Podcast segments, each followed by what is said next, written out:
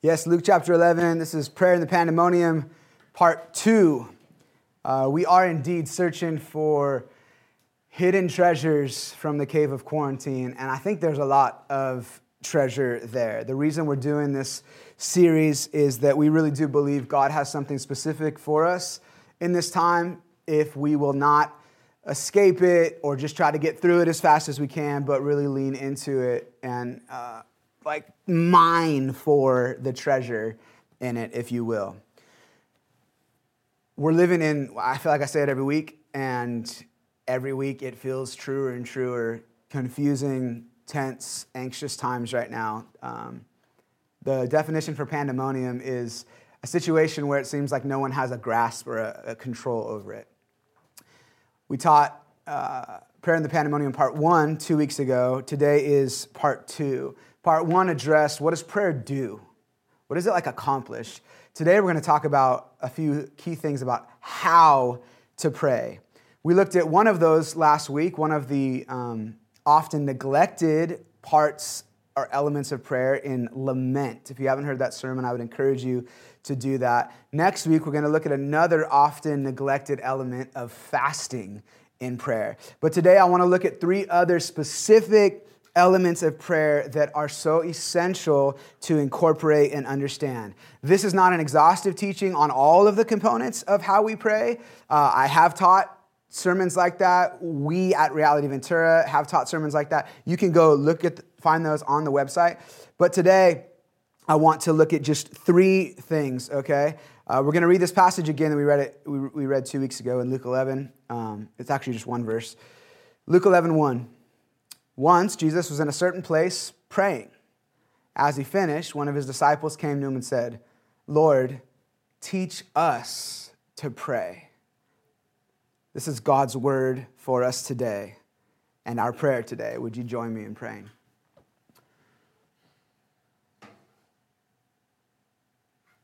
Lord, I'm asking like this disciple did that you would teach us to pray. I by no means think I have all the answers to how to do that, but I'm so thankful for your word that instructs us. And so we ask that you would instruct us by your word. We ask that, as you so often do, that you'd even speak to people things that maybe I missed when I was prepping. Thank you that your Holy Spirit is able to do that. We open our ears now. I ask that you'd speak to us and teach us how to pray. We ask it in the powerful, wonderful, life changing name of Jesus. Amen. I said it two weeks ago, but uh, the disciples saw Jesus do a lot of crazy stuff, right? But they never asked him to teach them how to do any of it except pray. That's the only thing they asked him to teach them how to do, which means there's something about it that like we often are like, eh, prayer, eh, it's an afterthought. It's a thing I do before bed when I put the kids down, or before dinner, or it's a thing we do before the sermon, before we get to the real thing. But uh, the disciples didn't ask Jesus to teach them how to preach. He asked uh, Jesus to teach them how to pray. There was something here for us. The first thing I want us to see about when we pray is I want to talk about uh, praying in Jesus' name. What it means to pray in Jesus' name. Jesus said in John 14, I tell you the truth. Anyone who believes in me will do the same works I have done and even greater works because I am going to the Father.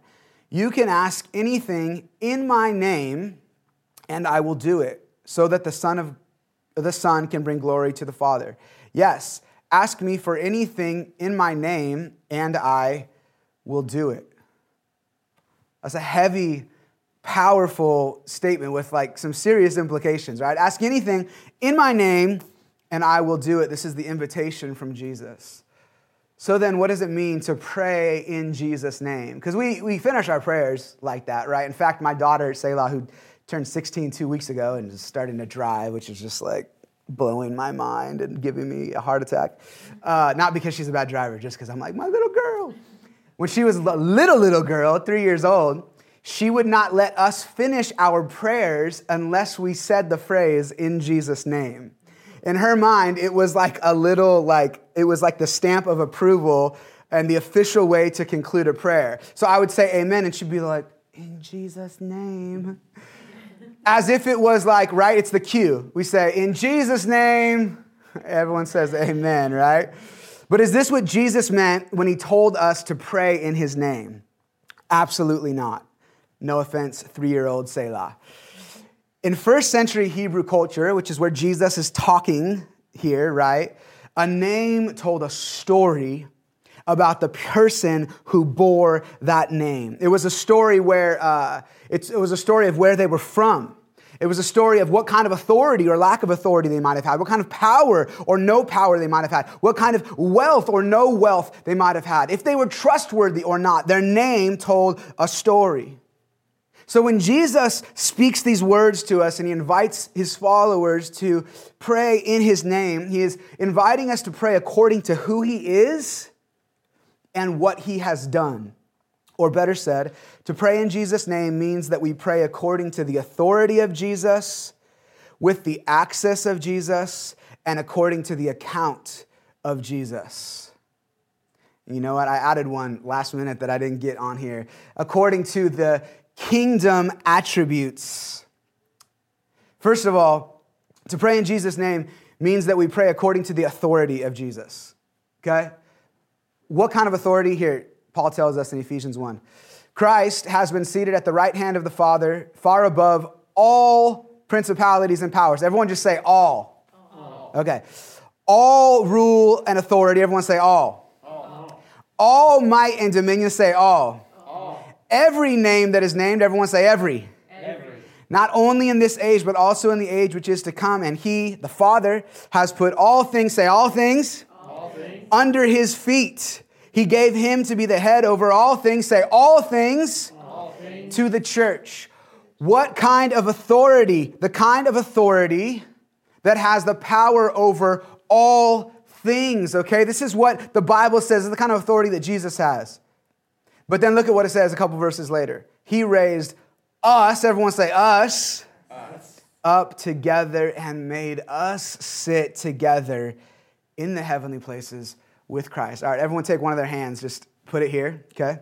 Like right a little bit above your head. Say Jesus. Jesus. Okay, now take your other hand and go like this. Say all the stuff. All the stuff. Okay, now take this hand and say me. Me. Say Jesus. Jesus. All the stuff. All the stuff. Me. Me. Christian, this is where Christ has seated us in the heavenly places above all the stuff. To pray according to someone's name means to pray according to what their name means. The name of Jesus means all authority, and because we are seated with him, this is the kind of authority that he has given us. And so then, this is how we ought to pray. We don't pray from a place of defeat, like hoping we can get there. We pray from a place of victory because we are already in Jesus, the victorious one. This is what it means to pray in Jesus' name. We pray according to the authority of Jesus. The second thing is that to pray in Jesus' name means that we pray according to the access of Jesus.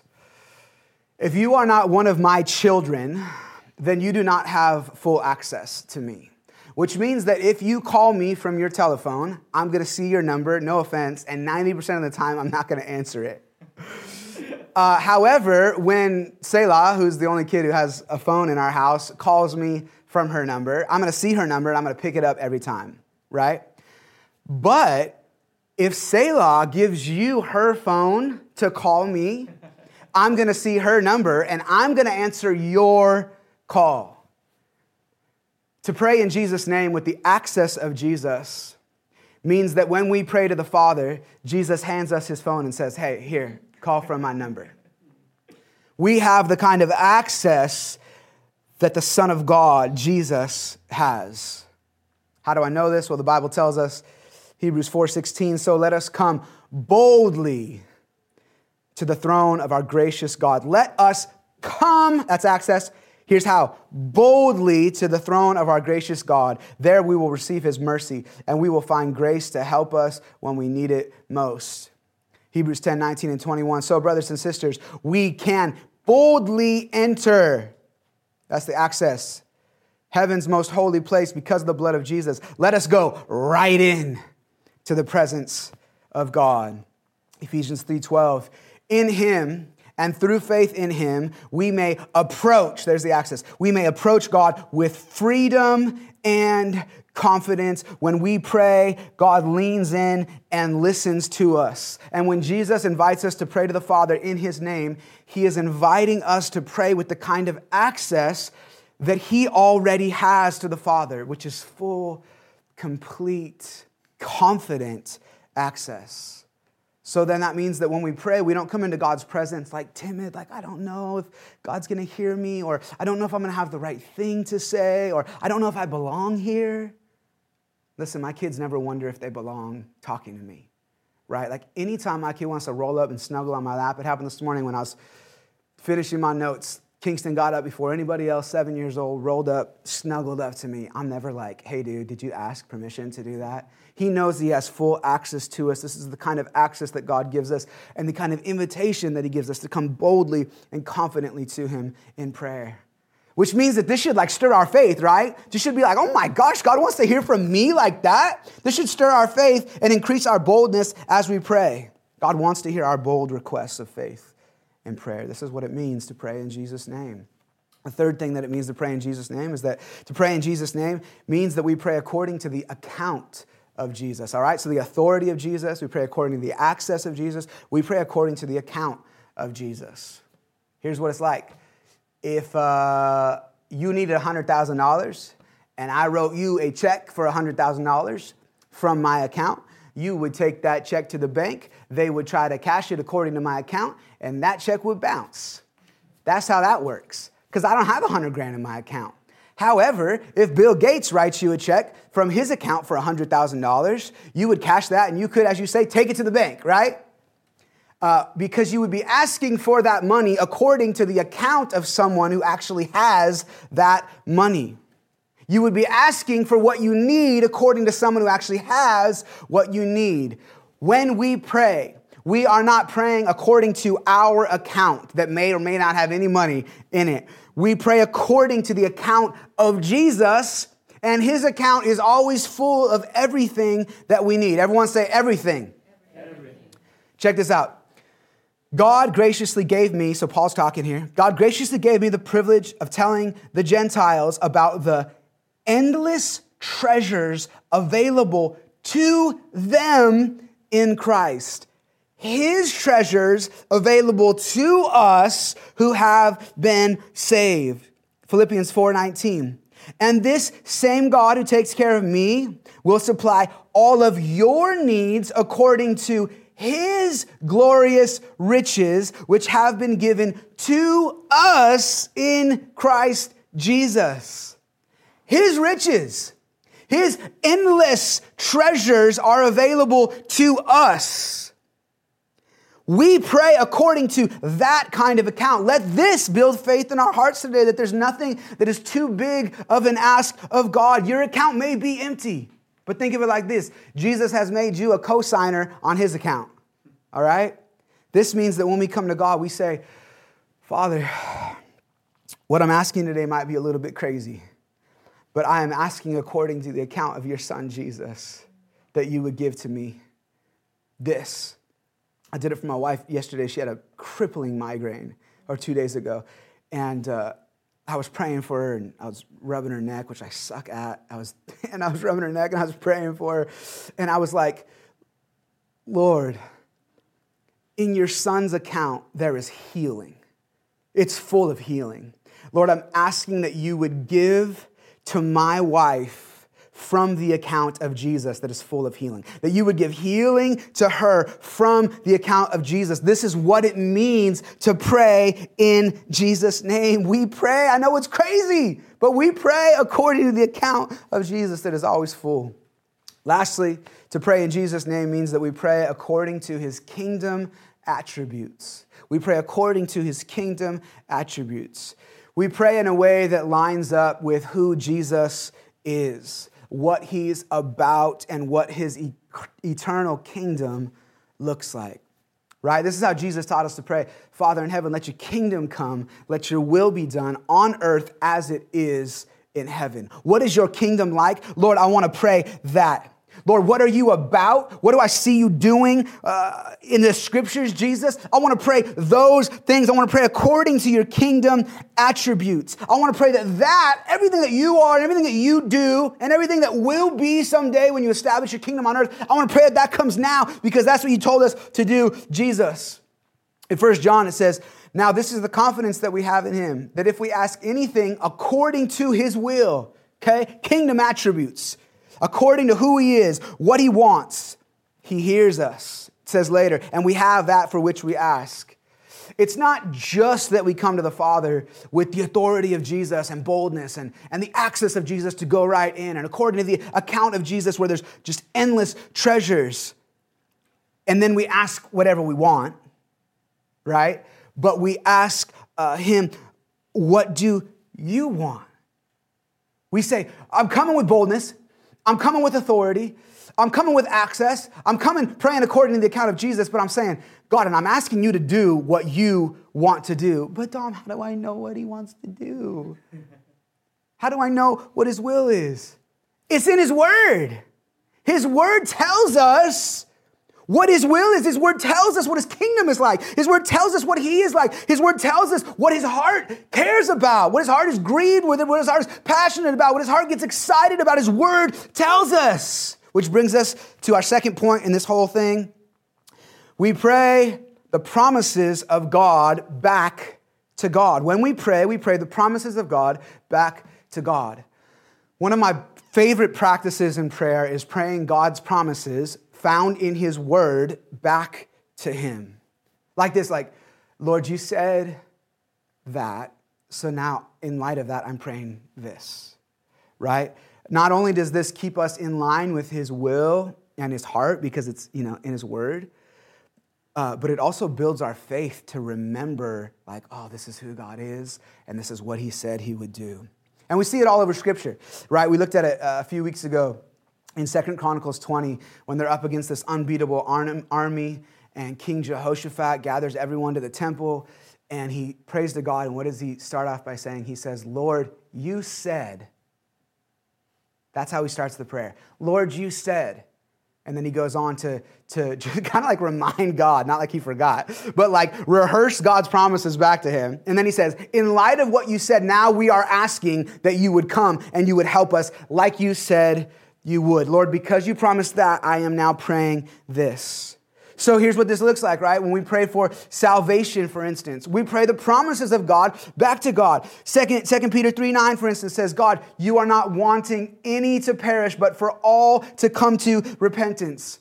Psalm 86 says, okay, God, you, your word says that you are ready to forgive and you are abounding in unfailing love. Lord, please come and forgive. Please let your love abound. Please, God, show mercy. You are a God of justice. God, please bring justice to this situation. Lord, I am in need. You said, you said you would provide all of my needs, everything I need. And so now I am asking that you would do what you said you would do. This is us praying the promises of God back to God. But Dom, I don't know scripture like you do. Like I don't have those verses. You just had them in your head. Like, well, how am I supposed to know what the promises of God are if I don't know the scriptures? Google.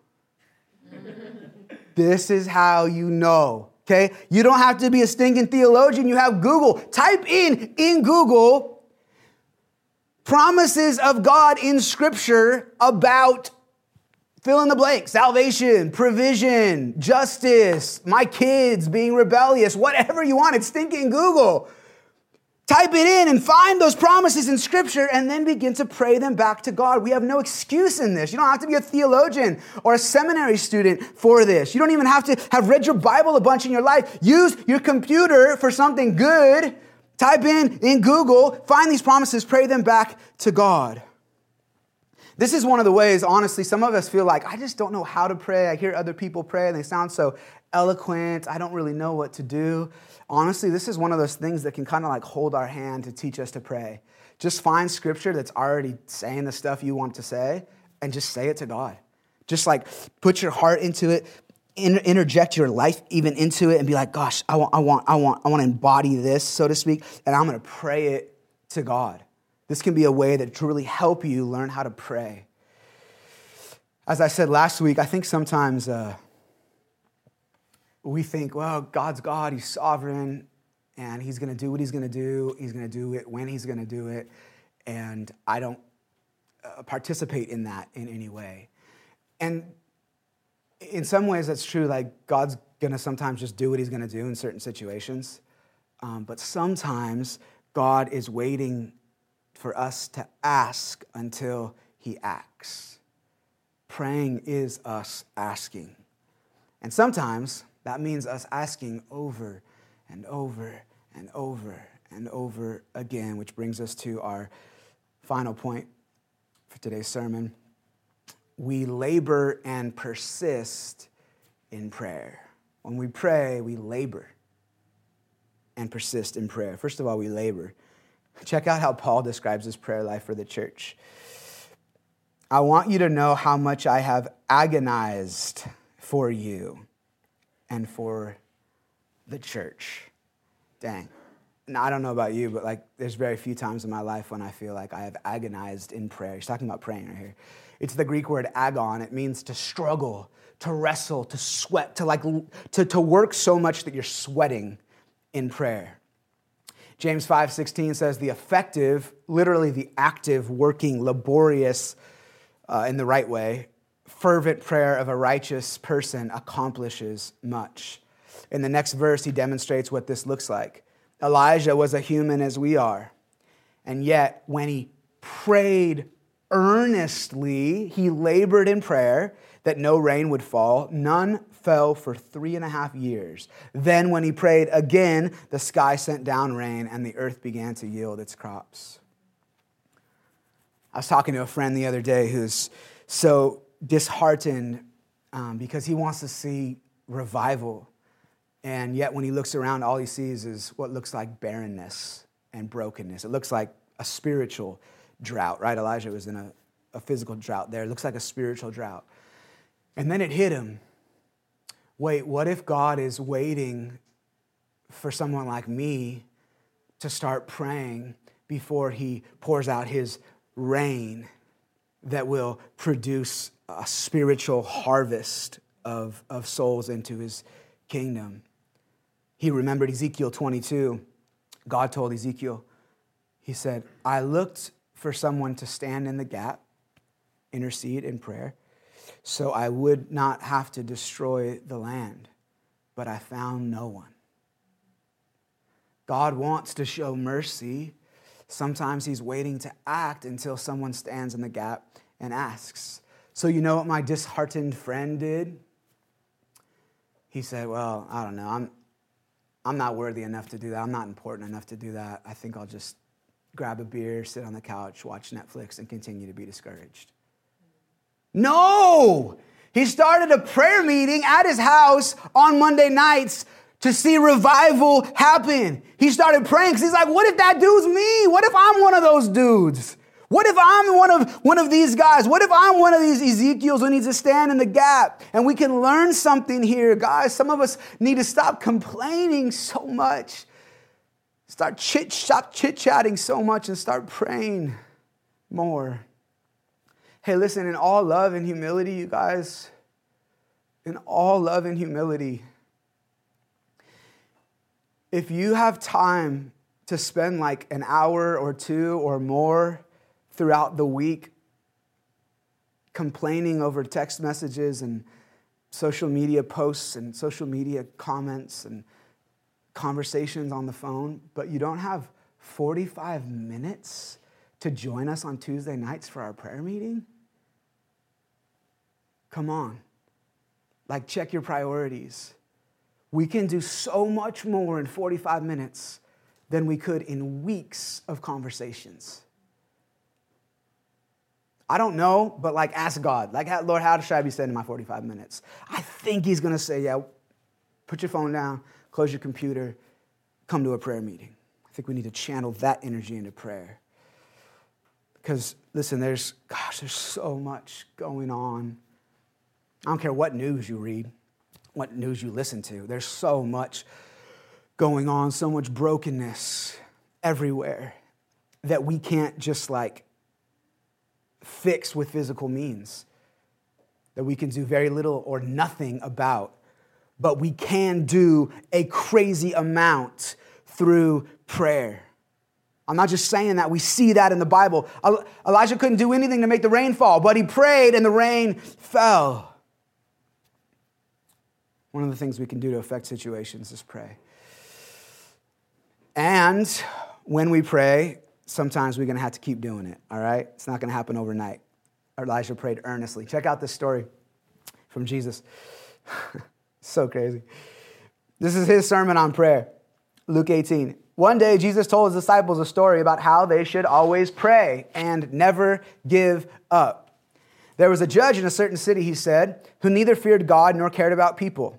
A widow of that city came to him repeatedly, saying, Give justice to me in this dispute with my enemy.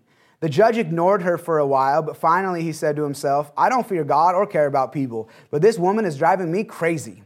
I'm going to see that she gets justice because she is wearing me out with her constant requests. Then the Lord said, Learn a lesson from this unjust judge. Okay, Jesus. Even he rendered a decision in the end. So don't you think God will surely give justice to his chosen people who cry out to him day and night? Will he keep putting them off? I tell you, he will grant justice to them quickly. But when the Son of Man returns, how many will he find on earth who have this kind of faith? This woman as G, uh, the, the, judge to give her justice, right? So we're talking uh, something right, not just like something stupid, like I want a new car or whatever. Or maybe you need a new car, that's fine. But like, I don't need a new car. He's talking about something just, right? So, first of all, it's like in line with God's will. And Jesus says, pray like this, don't give up. In Luke 11, Jesus tells the story of this dude who goes to his friend's house in the middle of the night, wakes him up for some bread. The friend's like, go away. And the dude keeps coming back. And finally, the guy in the house is like, okay, here's some bread. And Jesus says, because of his importunity, in verse 8 of Luke 11, because of this nagging dude's importunity, the guy in the house gave him the bread. Importunity. Just say out loud importunity. importunity. We have no idea what this word means. No problem. I'll, I'll, I'll define it for you. It means to consistently insist with persistence consistently persist with insistence like my, my kids do when they really want to like play a game after i've come home after a 12 hour day working they consistently persist with insistence until i'm like okay Yes, let's sit down and play a game. This is how Jesus invites us to pray and says that sometimes our prayers aren't answered because we have not asked with persistence and insistence. What? Yeah, that's what the Bible says. Now, listen, sometimes we have not because we ask not. Okay, we just haven't asked. That's James 4 2. Sometimes we don't have because we ask amiss or with impure motives. That's in James 4 3. Okay, that's another sermon. Sometimes we have not because we're in rebellion and God is not hearing us right now. Okay, that's a real thing from John 9. That's another sermon. Sometimes husbands, listen, husbands, we have not because we are not treating our wives right, it says in 1 Peter 3. That's real. That's a whole other sermon. Sometimes we have not because we're not asking according to God's will, as I alluded to from 1 John 5. But sometimes we have not because we haven't asked with importunity, insisting with persistence. When you know you are praying according to God's will and praying for in accordance with his kingdom attributes and you still don't have, maybe it's because you need to keep on asking. Charles Spurgeon says, Some blessings of the Christian life just fall off the tree of blessings into our lap. No problem, easy. But some blessings won't fall off the tree unless you grab a hold of the branches and shake. When uh, my mom married my stepdad, this was his view on God. Uh, he said, There is no God. And if there is, I absolutely resent him and will never have anything to do with him. 20 years after my mom had been praying for him, 20 years praying for him, He's driving home from a hunting trip by himself in his truck, and the Holy Spirit showed up. He was overwhelmed with the presence of God. And uh, began confessing his sins to Jesus, who he didn't even believe was like a person. By the time he got home, he was born again. My grandfather has been pastoring um, a church for almost 50 years now. Uh, was a rebellious, like far away from God, kid, teenager, young adult. And uh, my great grandma, who was like this prayer warrior, man, she would pray for my grandpa. In fact, he would come home, even in his 20s, he would come into their house late at night and uh, he had been partying all night. And he would walk by her room and hear her on her knees in her room, weeping, crying out to God for his salvation. She was 15 when I died, or I died. I was 15 when she died. And on her deathbed, like she's got a couple hours left, and she's, she's still, with the little breath she had, praying for me to come to Jesus because I was just a punk dude. I was getting arrested for shoplifting and I'd almost gotten kicked out of school for doing drugs, gotten kicked off the baseball team for doing drugs. I was a punk. I was disrupting the peace in my home and she was praying for me. My parents did the same thing, man. They never stopped. My dad and my stepmom, like, never stopped. I was, gosh, I was such a jerk. They kept praying for me until I finally gave my life to Jesus importunity. This is like nonstop. I'm going to labor. I'm not just going to pray once and be like, well, I did my part. Now, God, you do your part. Sometimes we got to persist with insistence. I've shared last year that I believed 2019 was a year of us getting ready for what was coming in 2020, and that uh, 2020 was going to bring some kind of great harvest, some kind of like revival. I didn't know what that looked like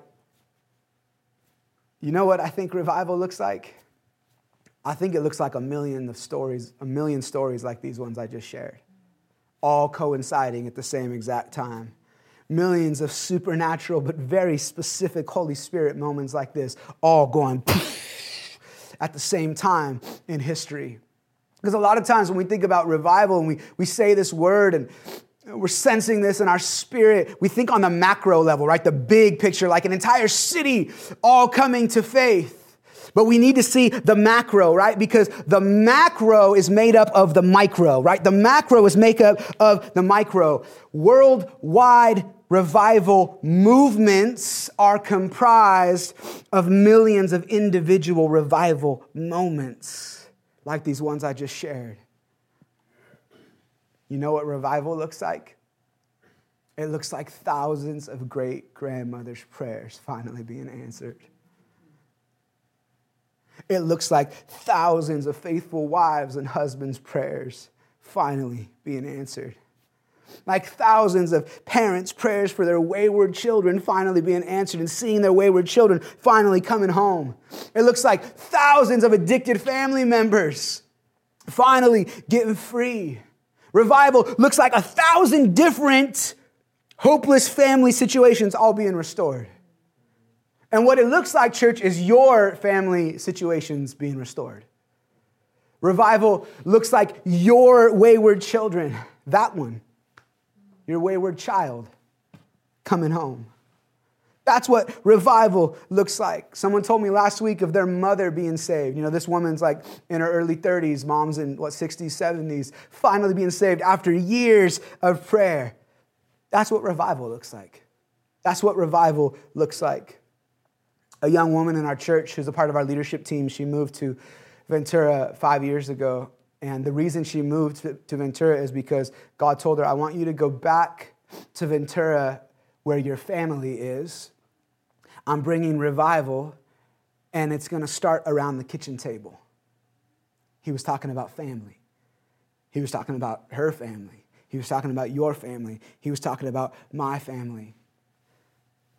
I've been saying it for a year, whatever, almost a year and a half. I believe God wants to bring revival, but I believe He wants to start it in our families. God is not just wanting to save the people, He's wanting to save your people. He's wanting to save your people and I believe it's beginning to happen. I see it happening in my family already, as recent as this last week, like a week ago. I see it happening already in some of your families. I heard stories just even as recent as this last week. I'm telling you right now, listen to me. I think you need to be ready to pick up the phone and answer the text when that family member reaches out to you that you haven't talked to in a while. I think this is going to start happening. And I don't think God wants to use me in their life. I think He wants to use you in their life. God loves relationships. He wants to use relationships to bring about salvation in people's lives. In fact, I think that that's part of what God is trying to teach us in this whole quarantine thing, can't meet in the big church. He's trying to remove our dependency on the preacher and the pulpit and trying to remind us that it's all about his presence and his power. It's not about the preacher in the pulpit, it's about his presence and his power, and his presence and his power live in you. We love this verse in Ephesians 3. God is able to do exceedingly abundantly above all that we could ask or think. And then we often stop right there. What does it keep saying though? It says, according to the power at work in you according to the power at work in you and me, for sure, but not just me. Not just the people on the, the camera or at the pulpit or on the stage or with the microphone. He is in you. He's wanting to use you in your family's life. He doesn't want to use me in your family's life. He wants to use you in your family's life. Listen, God doesn't need professionals. He doesn't need educated ministers. He doesn't need wise people. 1 Corinthians 1:27 says, "Not many wise are called." For God uses the foolish things of the world to confound the wise. If God has ever used me, it is not because I am wise, it is because I am not.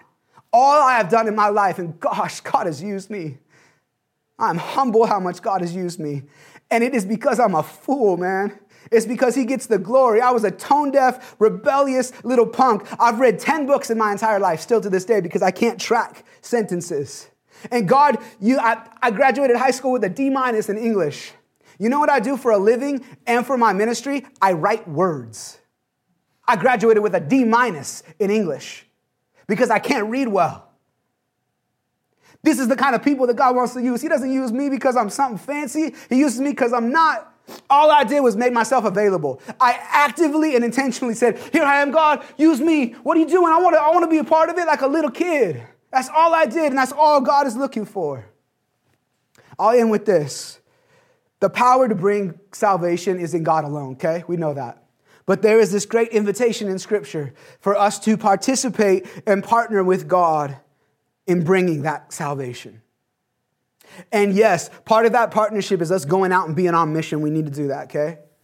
But part of that partnership is through prayer because there are some strongholds that no amount of mission can ever break that have to be broken through prayer and, like we'll see next week, through fasting and prayer. God is inviting us to partner with Him in these ways through faith filled, bold, authoritative, promise proclaiming prayers. Amen? Amen. Let's pray together.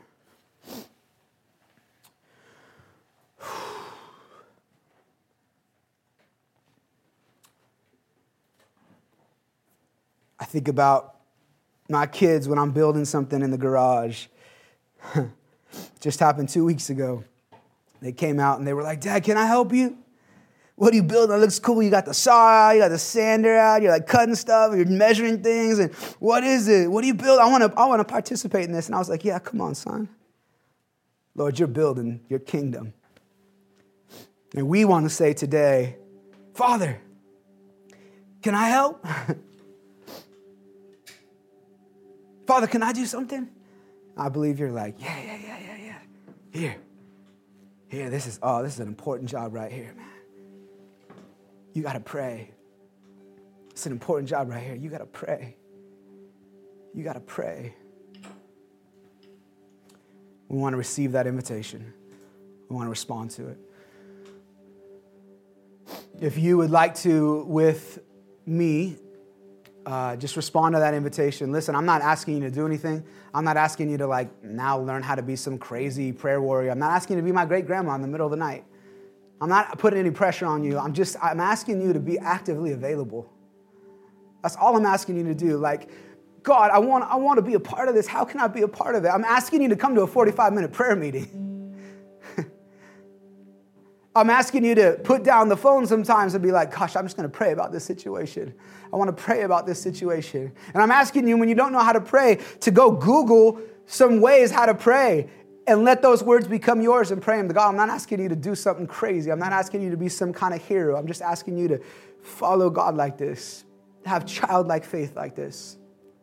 If that's you, can you just repeat after me in putting your hands out? Uh, if you're just willing to make yourself actively available to Him, put your hands out as if you were surrendering. And look, this is how easy it is. I took five minutes and wrote down a prayer. Yeah, I'm going to lead by example here. Sometimes I just write down prayers because my brain doesn't catch the words fast enough. I write down prayers and then I pray them back to God. Repeat after me Lord, make me a vessel of love. Stir faith in me to believe that you can do the impossible. Drive out doubt and disbelief.